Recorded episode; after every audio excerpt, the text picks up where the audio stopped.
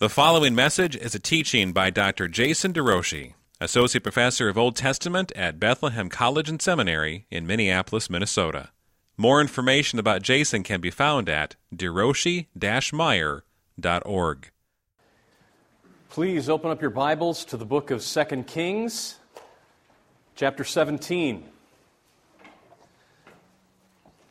We are walking through Jesus' Bible. We are in our, if I calculate rightly, the 33rd week of walking through Jesus' Bible, and today we're going to, Lord willing, close the book of Kings. Solomon's rise, reign, and disobedience gives rise to the division of the kingdom, which opens the, more for the, whole, the uh, door for this downhill slope of demise in both Judah and Israel. 723, God, through his instrument of Assyria, overcomes Samaria, destroys them due to their sin, and that's where we find ourselves today. 2 Kings 17. The demise of the kingdoms and the fall of Israel. Just a little overview to remind us where we have come. We have this period uh, from Rehoboam and Jeroboam the first, all the way up to Ahab. At Ahab, the narrative begins to focus on the prophetic ministries of Elijah and Elisha. And as soon as they come in, all of a sudden we begin to hear words of God explicitly. And it helps give clarity to the message of this book. The original readers, it appears, are those who are in exile, separated from God's presence. They've experienced the destruction of the temple. It seems as though God is not able, nor is He willing to protect His people. This is God's problem. He's left us all alone. Here we are in our own desert wasteland, and this book is written to say, No, God has not left you. You left Him. Your sin pushed you far from God. God is being as faithful to His promises as, He has ever been. Not only to bless, but also to curse. Because God takes sin seriously. He must, because He is a holy God. But as we're going to see today, He not only takes curse seriously, He takes blessing seriously. And this book will not let us end on a destructive note. There's going to be this beacon at the far side of the tunnel, a light that's going to be there to keep those who are willing to hear the message of this book, to turn from their sin, to turn from the hardness of their hearts, to cry out, God, I am evil and needy. Please, is there anything you will do to help me? And God's answer, where there is true repentance, there is always true mercy. That's the glory of the gospel. And we take our hope in it today. So, the ministry of Elijah and Elisha from Ahab and Asa up to Jehoshaphat and Joram and up to the exile of Israel. So that's where we come today, and we're going to look at this chapter, 2 Kings 17, and it provides for us something that we rarely see in the historical books. When we're reading the narratives, usually you and I are left to just know our covenant so well that when we're reading the covenant history, it's able to give us clarity. We're able to read Moses. We know Moses. We've saturated ourselves in Moses so that when we're reading the story, we're able to judge whether something is sin or whether it's obedience. Whether this is a good thing or whether it's a bad thing. But the narrator is not jumping in. The sermon is in, the, is in a story. And we don't get to hear the sermon too clearly. We, we're left to really wrestle and, and try to figure it out what's good and what's bad. What does God want for us? But, but in this chapter, the narrator pauses from telling the he said, she said, detailing the events, and he just pauses here in 723 is the, the timetable, and he says, This is why Israel in the north experienced exile. So let's take a peek at what he has to say. 2 Kings 17, verse 6. In the ninth year of Hoshea, the king of Assyria captured Samaria. And he carried the Israelites away to Assyria and placed them in Halach and on the Habor, the river Gozan, and in the cities of the Medes. Samaria is the capital of the northern kingdom. And they all followed in the ways of Jeroboam the first, worshiping at Bethel, worshiping at Dan, and taking Jerusalem not at all as important. God's presence doesn't really matter. I'm not as needy as he says that I am. And they experienced exile, much like Adam and Eve before them, kicked out of their paradise and now separated from the presence of God. Verse 7 enters in to give us clarity as to why this happened. 7 through 12 unpack it this way it was because of sin. And this occurred, namely the exile, because the people of Israel had sinned against Yahweh their God. And then, in order to put a stamp on how serious this is, He's the very God who intruded into space and time and had rescued you from Egypt. You were once in slavery and God brought you to freedom, and now you've let yourselves enter into slavery again. You've turned from this Redeemer and you've feared other gods. You've walked in the customs of the nations, whom Yahweh drove out before the people of Israel. You've walked in the customs that the kings of Israel had practiced. So they did secretly against the Lord their God things that were not right. So right away, there's been stuff that's been being done in secret among those who claim to be the people of God. It's been behind the doors locked up in the closets of their lives, and all of a sudden, what we read in this book is that God knows. He knows what's going on. What you think is secret is not secret. He's unveiling it right here. What you do when you think your spouse is not noticing. What you do when you think your boss isn't noticing, God is noticing.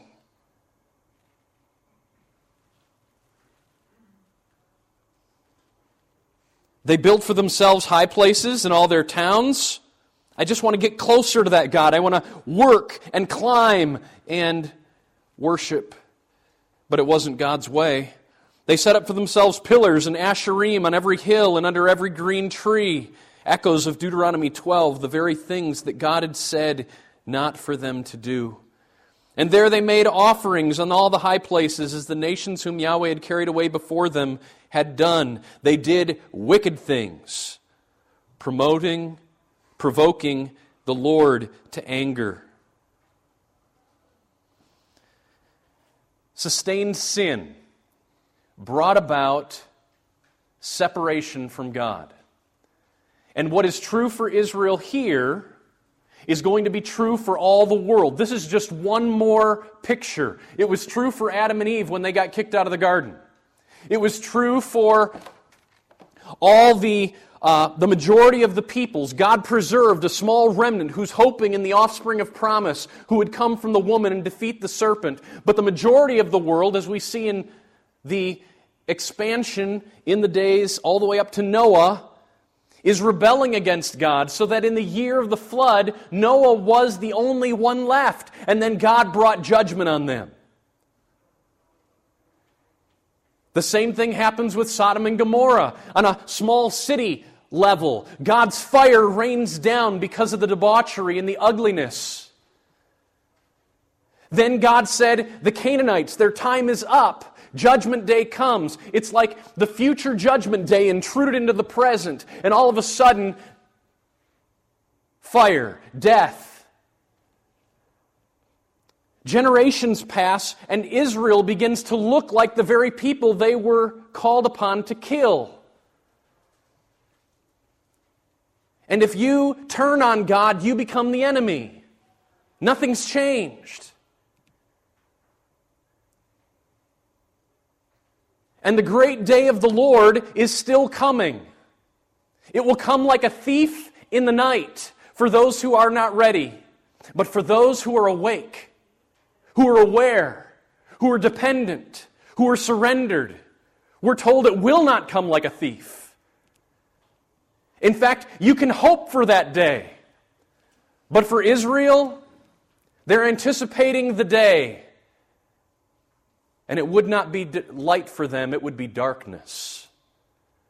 And that day of the Lord that's awaiting all mankind intruded upon Israel in 723, and it was their judgment hour.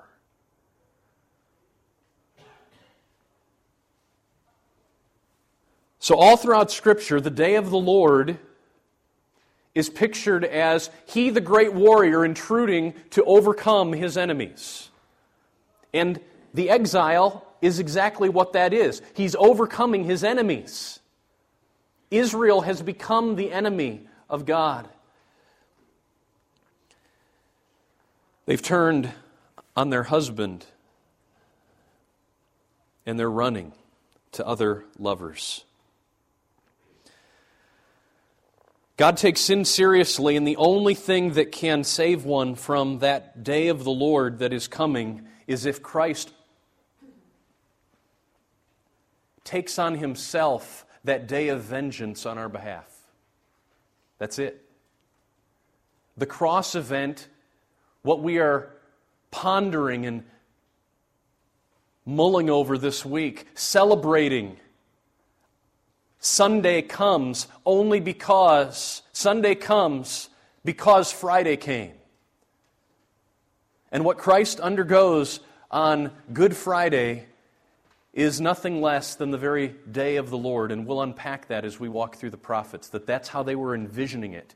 They were envisioning the day of the Lord as a day of sacrifice.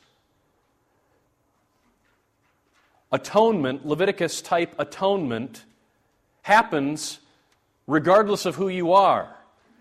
Sin will be atoned, God's wrath will be appeased, whether on the sinner or on the substitute. And the day of the Lord is God's wrath being poured out on the sinner or at the cross on the substitute. And everyone in this room has to face that day of the Lord. Either Christ will die on our behalf, we will be in Him, or we ourselves will experience the same fire and anger and wrath that Israel experienced because sustained sin, unrepentant sin that went unrestrained and undealt with. Number two, 13 through 17. It wasn't only what they were engaging in that was the problem, it was the fact that they were being unresponsive to God. I have a student who's working on a THM thesis, a Master of Theology thesis. He's writing his first book, a 100 page book on a biblical theology of disability. And one of the things that he's recognizing is that we need people who are disabled. The day may come, and it may not be far off, where the only place that we have disabled is in the church. Physically disabled. Why? Because they can check and see if they're coming, and then they wipe them out before they ever breathe, except in the church. Why would God ordain a world where the disabled exist? Who made man's mouth, Moses? Who makes him who makes him deaf or dumb or seeing or blind? Is it not I, the Lord? Why would God do that? And then he turns around and he uses this kind of language Verse 13 The Lord warned Israel and Judah, mercifully sending them in the midst of their rebellion prophets, seers, saying, Turn from your evil ways, keep my commandments and my statutes, follow me. I'm where life is. Why are you going away from me? Away from me is death. So God sends preachers, calling them back to the covenant, calling them back to relationship in accordance with all the law that I commanded your fathers and that I sent to you by the my servants the prophets, but they would not listen. They were deaf. Deuteronomy 29 4 says, God did not give Israel eyes to see, ears to hear, or a heart to know. He uses the very language of disability. And my student what he's seeing is that God gives people with physical disabilities in order to help us recognize our own neediness. Just as marriage is a picture of a greater reality, of Christ's love for his church, and the, the unending, tenacious reality that marriage is a parable. Physical disability in this world is a gift for this world. It's a parable signaling neediness, our own neediness. For me, growing up in a home with two brothers who had Down syndrome, two of them, that was a gift to my soul. To see their neediness is, is to be a reminder to me of my neediness. To rub shoulders with them puts a spotlight on my own selfishness. It's supposed to humble me and move me to the God who is able to overcome disability. Israel was deaf. They didn't listen. The words were there, the prophets were preaching, and they were sitting. And yet, there was no response. There was no change of heart. There was no humility. There was no brokenness. Instead, there was callousness. There was secrecy. They were running and not embracing. Because of that, the exile came. Look at how it's worded in verse 14. They would not listen, but were stubborn, as their fathers had been, who did not what? Believe. The Old Testament is not a works based covenant. God said, You're not believing, and that's a problem. You're not trusting, and that's a problem. You're just like your fathers who didn't believe. Remember Numbers 14 11. How long will you not believe? And that brought about 40 years in the wilderness and all of that generation dying because they didn't believe.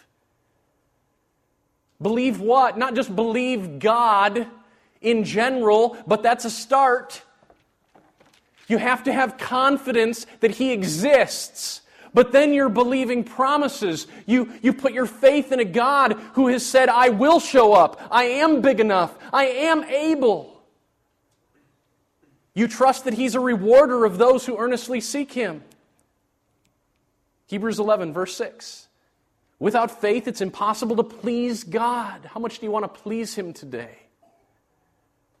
For he who comes to Him must believe that He exists. You don't pray unless you believe that He exists. And then you, you move ahead, trusting that His promises matter, that He is not only able, but He is willing to do what He's promised for all who are dependent on him. Israel didn't believe. That's what it says. They were just like their fathers.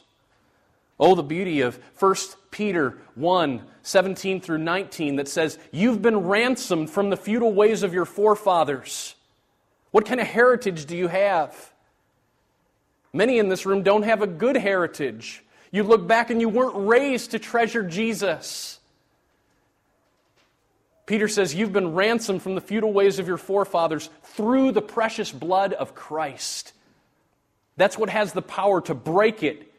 You don't have to be like your father was. You don't have to be like your mother was. It can stop with you. You can see a, uh, a, a marriage that lasts. It can happen for you. even if you had no model. Because of the precious blood of Christ, you've been freed, ransomed from the feudal ways of your forefathers. Israel, you didn't have to be this way, but you failed to believe. They despised the statutes and his covenant he made with their fathers and the warnings that he gave. They despised them. They didn't heed them. They went after false gods, and the result, they became false. Look at how it's worded. Uh, let me see, this is not planned, but it will, I can do it.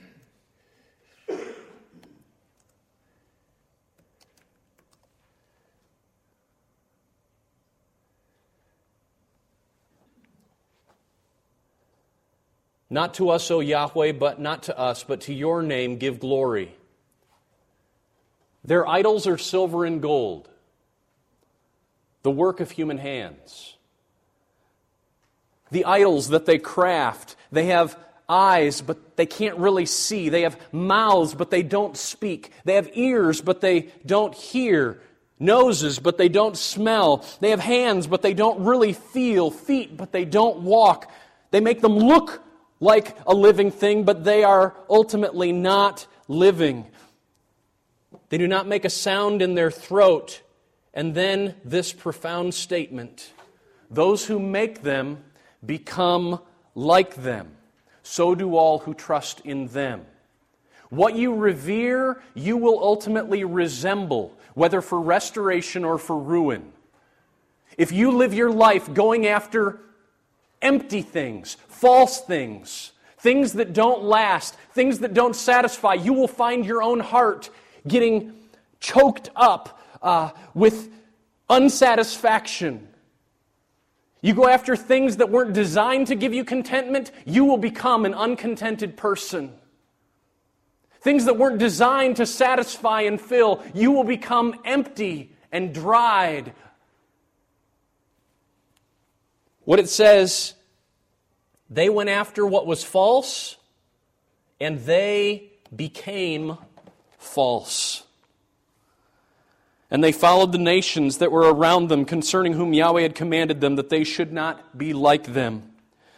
So they abandoned all the commandments of Yahweh their God. They made for themselves metal images, two calves. They made an Asherah. They worshipped all the hosts of heaven. They burned their sons and their daughters.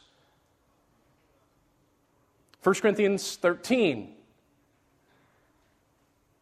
If I speak with the tongue of men and of angels and have not love, it's a zero. One plus one is zero if there's no love. It doesn't do anything, it doesn't bring anything about. You can even give that which is most precious to you. If I give my own body to the flame and have not love, it profiteth nothing. They must have been trying to earn the favor of these gods. They think, if I just give this, this is of value to me, it will mean something. And it meant zero in God's book.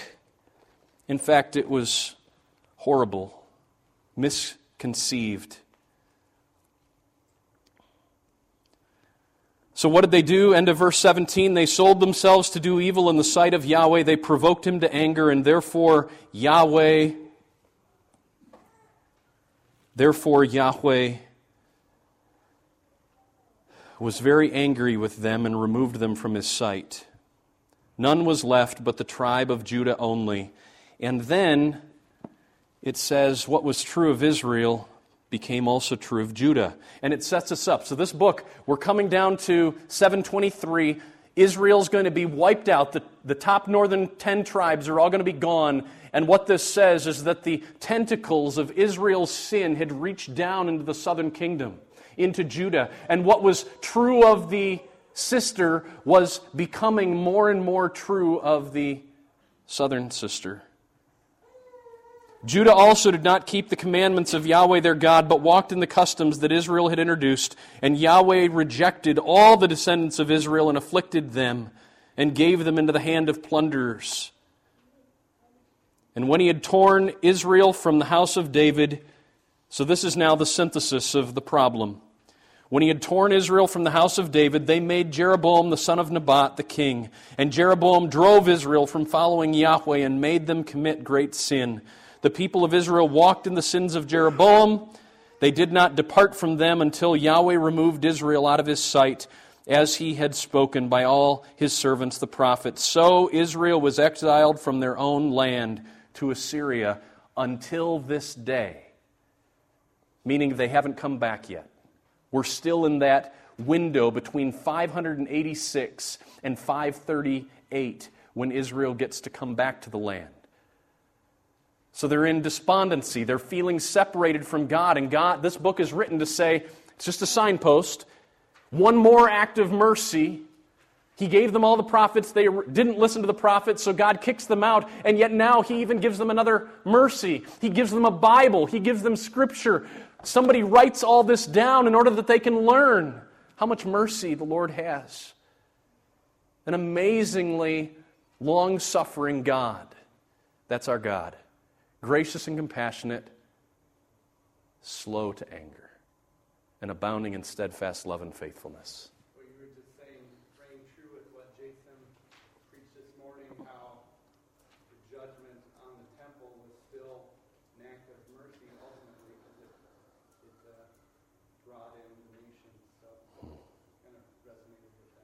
Good.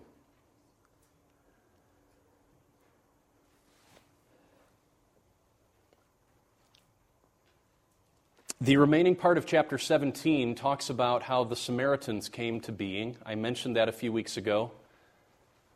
The Assyrians took all but the poorest of the poor.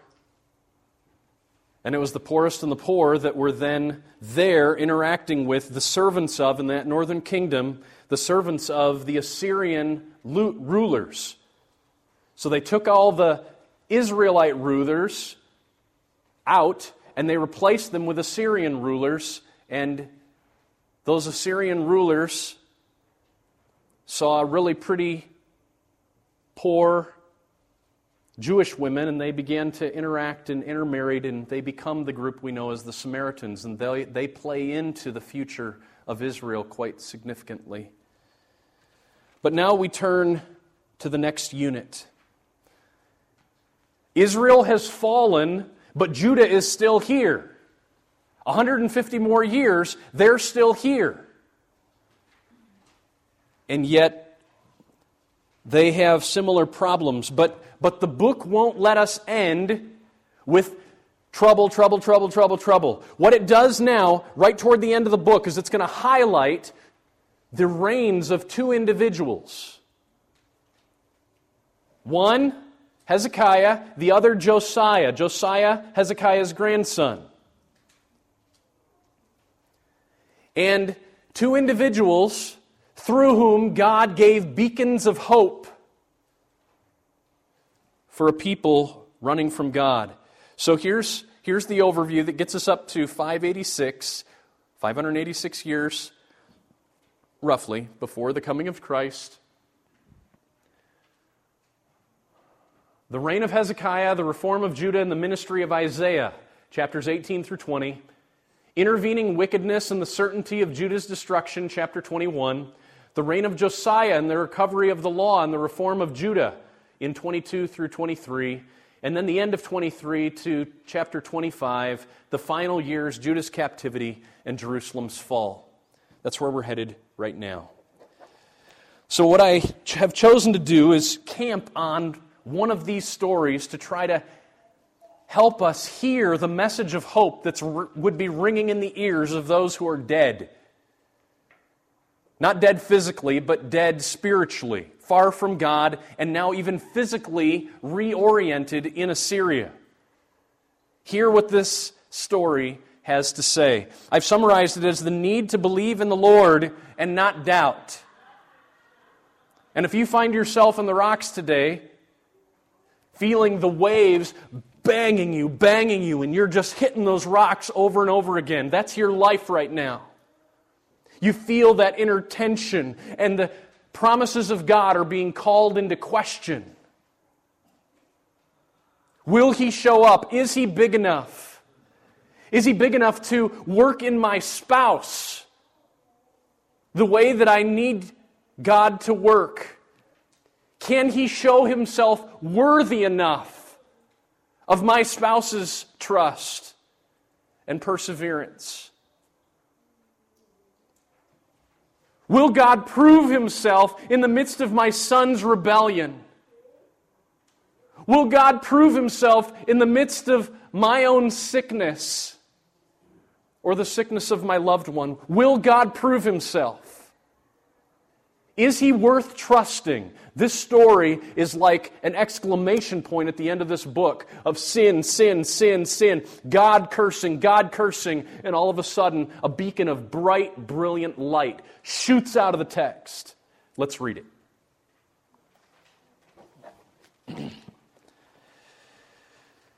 the setting, the context, here it is.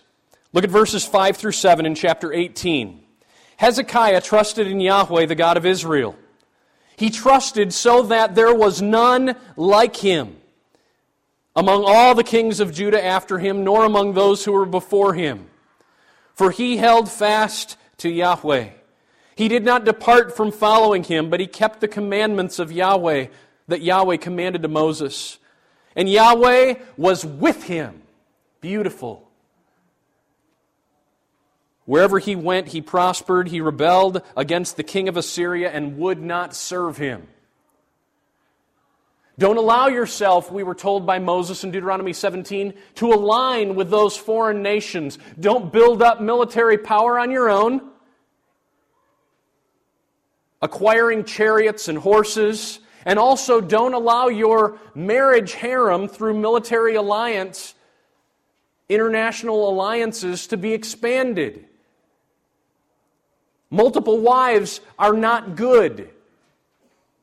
Don't go there. And instead of be, paying tribute to Assyria, Hezekiah breaks off that relationship, and that plays into the story now because Assyria didn't like that. They want taxes, they want money. And Hezekiah has taken a big leap here to obey the word of God. Will he obey and trust only in God and not put his trust in princes? Those who think they have power, but they ultimately have none? Who are as dependent as everything else in this world upon God allowing them to wake up every morning? Who will you trust? That's the question in this text. Will you trust what the doctors say? Or will you trust the Lord? For your future.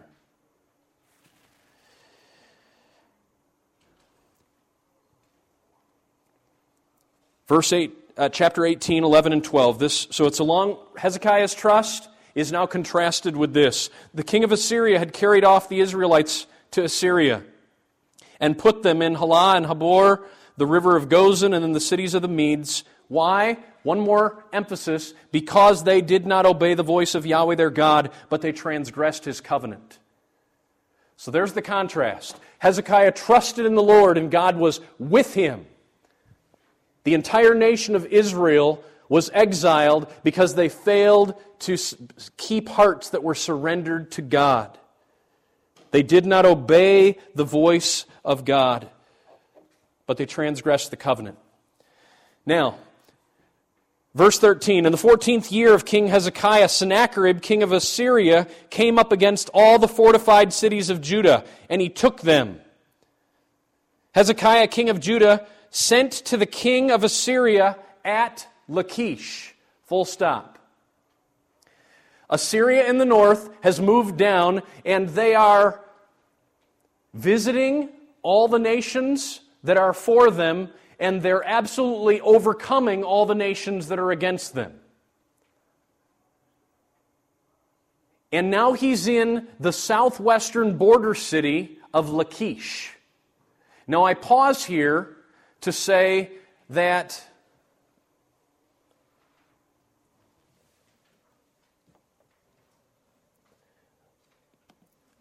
I, I, I, pause here to say that um, Lachish shows up outside the Bible, specifically on the walls of Babylon, or walls of Nineveh, rather, in their temple, because Sennacherib went back after this battle and he had reliefs created.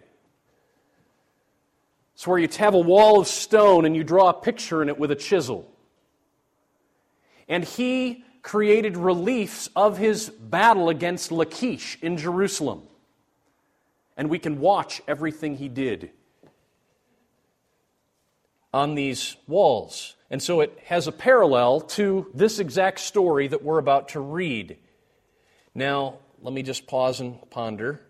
What am I looking for? Cities and routes.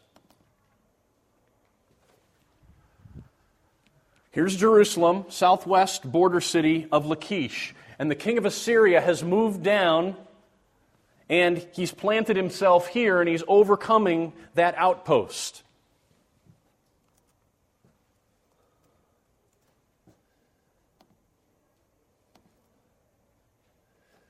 I'm just going to run through this quickly. Here you see a battling ram in his fight against Lachish. Here you see his archers. Here you see his sling throwers. Here you see the result.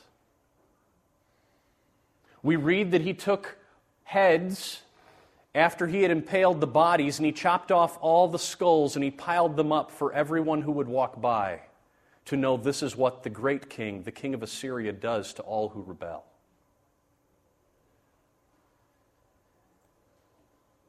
For those that weren't warriors, he dragged them off all the way to Assyria. Mothers, children, and they came before him, the mighty ruler in Assyria, and paid him homage.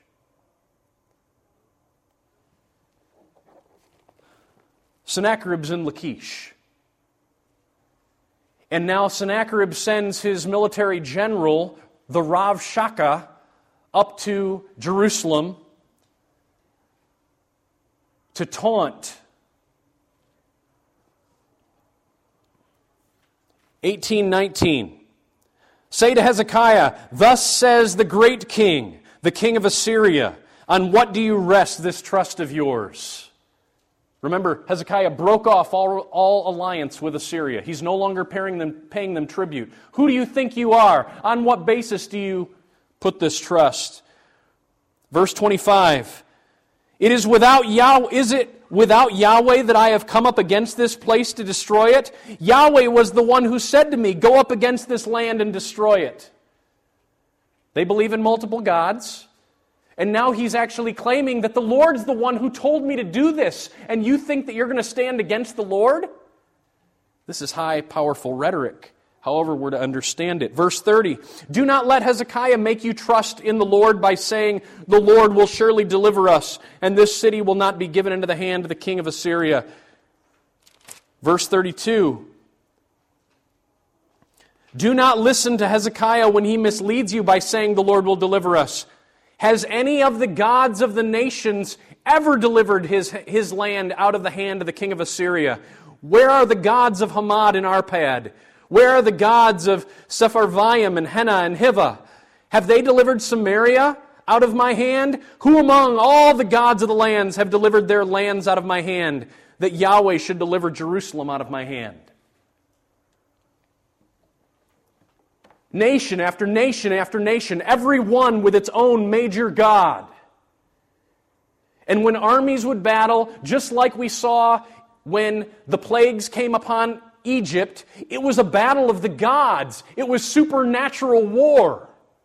It wasn't just two armies colliding, it was worldview shaping. Who is bigger? Who is stronger? Our God or yours? When Elijah faced the prophets of Baal, that was what was at stake. Who's going to win? If Yahweh is God, serve him. If Baal, then serve him. But stop mediating. Where are you going to put your trust? Where is your hope today? Really? When your life, when the carpet gets pulled out from underneath your life, do you move into despondency? Or are you still on the exact same rock, the exact same hope? Or is your hope somehow built on the circumstances that as long as they're okay, all is well? But when my life goes down, now I'm going to begin to doubt the big, bigness of God. And Sennacherib, through Rabshakeh, begins to call into question the ability of Yahweh. What other God out there has been able to stand against us? That's what happens when trials come. The promises of God begin to be called into question. And you and I are faced with will we trust, like Hezekiah trusted, in a big God, or will we doubt? Where's your heart today? So, God raises up his prophet Isaiah. Isaiah doesn't show up a lot in this book, but he, he gets two chapters. Hezekiah first pleads to God in 19:4. It may be that Yahweh your God heard all the words of Rabshakeh. Isaiah, hear this, pray for me. It may be that Yahweh your God has heard all these words, whom his master, the king of Assyria, has sent to mock the living God, and will rebuke the words that Yahweh your God has heard. Therefore, lift up your prayer, Isaiah. Pray for me. And Isaiah responds Say to your master, talk to Hezekiah, tell him this. Thus says Yahweh, do not be afraid because of the words that you have heard, with which the servants of the king of Assyria have reviled me. Behold, I will put a spirit in him, so that he shall hear a rumor and return to his own land, and I will make him fall by the sword in his own land. So the prophet speaks. Don't worry about what he's saying. I'm going to move him away, and he's not going to overcome Jerusalem. And not only that, when he returns back to his land, he'll get chopped up himself. Now, it's just coming from one man, Isaiah. Isaiah, and if we, when we get to his book, we'll see that not many people like to listen to Isaiah. So why should Hezekiah? Well, maybe one reason is because Isaiah had prophesied that Assyria would destroy the northern kingdom, and they did. That was in 723. This is 701. Who am I going to listen to? Am I going to listen to the Word of God that has proven itself in my own life in the past, or am I going to doubt it right now? So you've got the voice of God through Isaiah the prophet, and then you've got the king of Assyria who's calling himself the great king, who has a track record of destroying every single kingdom and filleting the people, putting them up on toothpicks, and chopping off their heads.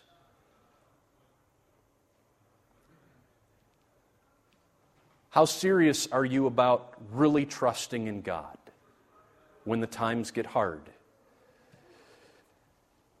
So Isaiah makes his proclamation, and then the Rabshakeh sends a letter that repeats everything, but with a different angle. Before he was questioning, what other God has been able? And now he's going to question, do you really think God cares for you? It's about God's faithfulness. 14, uh, chapter 19, 14 through 19.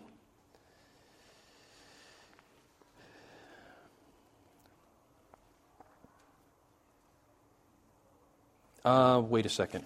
Am I in the wrong spot?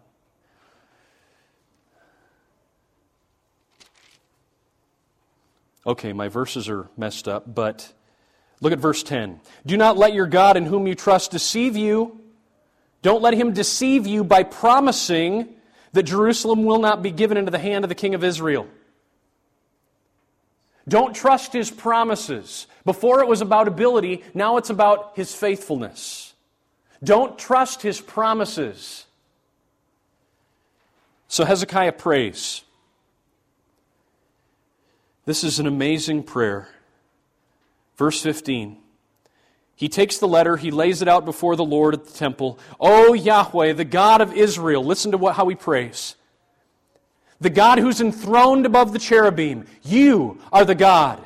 You alone of all the kingdoms of the earth. He's reminding himself. You're not just the God of Israel. You are the God of all the kingdoms of the earth. You're the one that I'm counting on right now. I need that kind of power to intrude into my brokenness. Incline your ear. The one who made heaven and earth, incline your ear and hear. Open your eyes. Don't be deaf. Don't be deaf. Hear and see.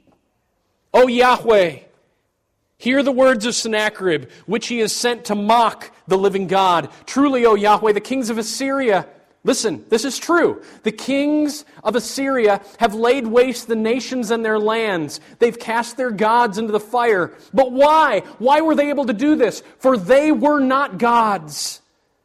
That's why they were able to win. But they were merely the work of men's hands, wood and stone. Therefore they were destroyed. So now, O Yahweh our God, save us, please, from the hand, that all the kingdoms of the earth may know that you, O Yahweh, are God alone. This reminds me of 2 Corinthians chapter 1, when Paul says, God, I don't want you to be unaware, brothers, of what I endured in Asia. Indeed, we suffered to the point of death. We had the death sentence upon ourselves so that we would not trust in ourselves but on God who raises the dead. And then he says, I urge you to pray for us so that in the end, when God shows up, there might be manifold levels of thanksgiving. On the far reaches of the globe, praise God, he answered the prayers.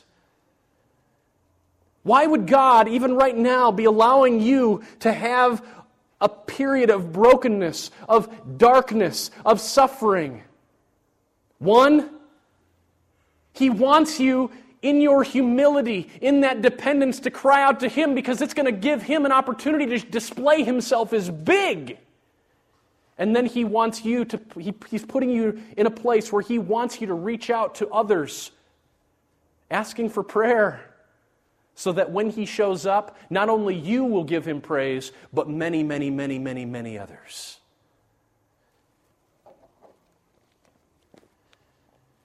So the nation is trembling, Hezekiah is praying, and God answers through his prophet Isaiah.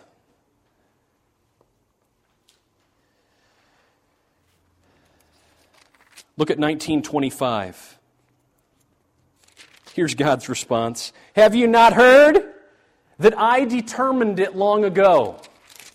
I planned from days of old what now I bring to pass that you should turn fortified cities into heaps of ruins. That's God's response to Sennacherib. You think you're controlling all this? I planned it long ago, and I alone am giving you the victory.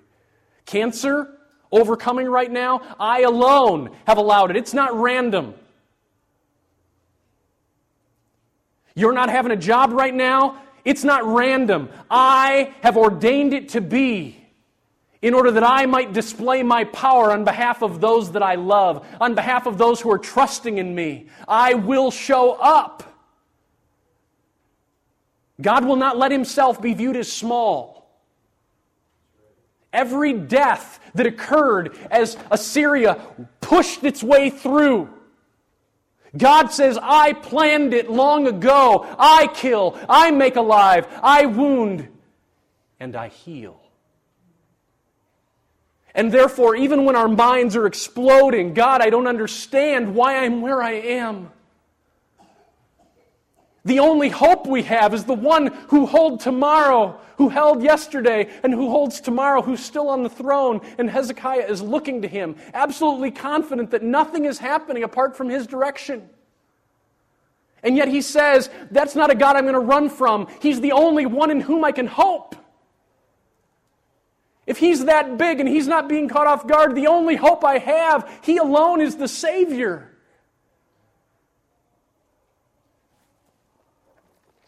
So, what does God say he's going to do? 32 through 34. Therefore, thus says Yahweh concerning the king of Assyria He shall not come into this city or shoot an arrow there, or come before it with a shield, or cast up a siege mound against it. But the way that he came, by the way that he came, by that same way he shall return, and he shall not come into this city, declares the Lord, for I will defend this city to save it, for my own sake and for the sake of my servant David. How can God do that? He's not even gonna, he's not even gonna, Sennacherib's not even going to raise an arrow like he did to Lachish. What could God do? Will you trust him? So, we read about the fulfillment of the word, what happens. But before I tell you what happens in the scripture, I want you to know what Sennacherib had to say. Because Sennacherib is up in Assyria. He's going to return now to, to Assyria, and he wrote down what we call the Sennacherib Prism. All of these are letters and they tell of his exploits as he conquered kingdom after kingdom after kingdom. And what does he say? In my third campaign, I marched against Hatti. The awesome splendor of my lordship overwhelmed Luli, king of Sidon, and he fled overseas. The terrifying nature of the weapon of the god Ashur, my lord, overwhelmed his strong cities. What is the terrifying nature of the weapon of the god Ashur? It's him. Me, Sennacherib. I am that terrifying weapon. As far Hezekiah the Judean, I besieged 46 of his fortified walled cities and surrounding smaller towns, which were without number, using unpacked down ramps and applying battering rams, infantry, attacks by mines, breaches, and siege machines. I conquered them. I took out 200,150 people, young and old, male and female, horses, donkeys, camels, cattle, sheep, without number, and counted them as spoil. He himself, Hezekiah, I locked up within Jerusalem, his royal city, like a bird in a cage. I surrounded him with earthenworks and made it unthinkable for him to exit by the city gate. His cities, which I despoiled, I cut off from his land and gave them to Mitinti, the king of Ashdod. I imposed dues and gifts for my lordship on him. He, Hezekiah, was overwhelmed by the awesome splendor of my lordship, and he sent me after my departure to Nineveh, my royal city, his elite troops, his best soldiers, which he had brought in as reinforcements to strengthen Jerusalem, with 30 talents of gold, 800 talents, and he sent me all this stuff, he says. Now we read this story. Verse 36 Then Sennacherib, king of Assyria, departed Oh, sorry. So God promises, I'm going to defend this city. Verse 35.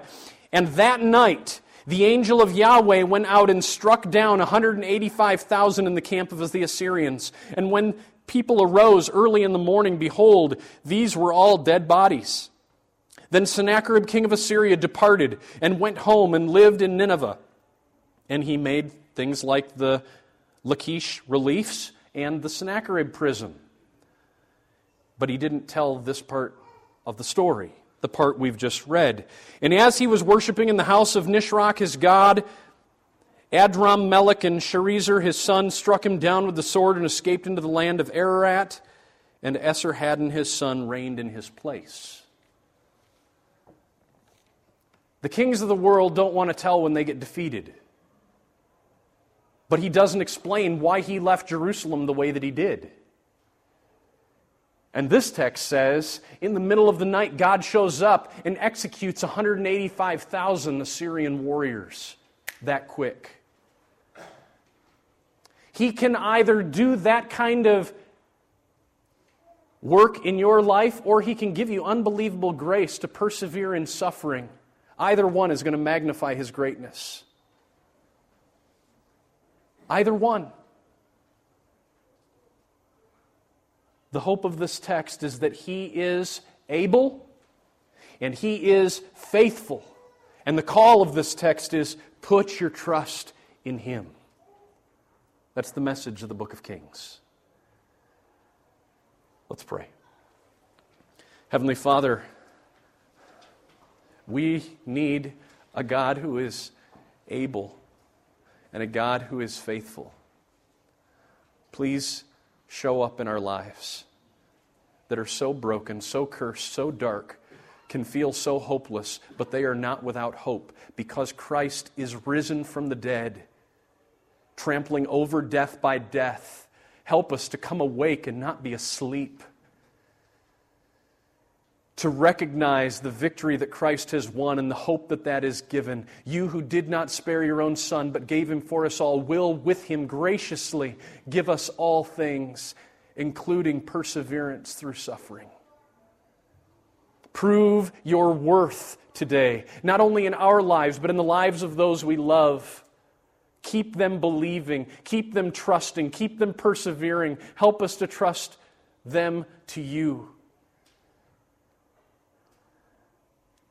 Thank you for messages like we see here in the book of Kings. We are never hopeless when we have a God who can do the impossible. Nothing is impossible with you, and we put our trust in you through Jesus. Amen. Thank you for listening to this message from the ministry of Dr. Jason DeRouchie. Associate Professor of Old Testament at Bethlehem College and Seminary in Minneapolis, Minnesota. Feel free to make copies of this message to give to others, but please do not charge for these copies or alter their content in any way without written permission from Jason DeRouchie. For more information on Bethlehem College and Seminary, we invite you to visit online at bcsmn.org. For more information on Dr. DeRouchie, visit online at derouchie-meyer.org. Proclaiming the kingdom and treasuring a God who rules, saves, and satisfies through covenant for his glory in Christ.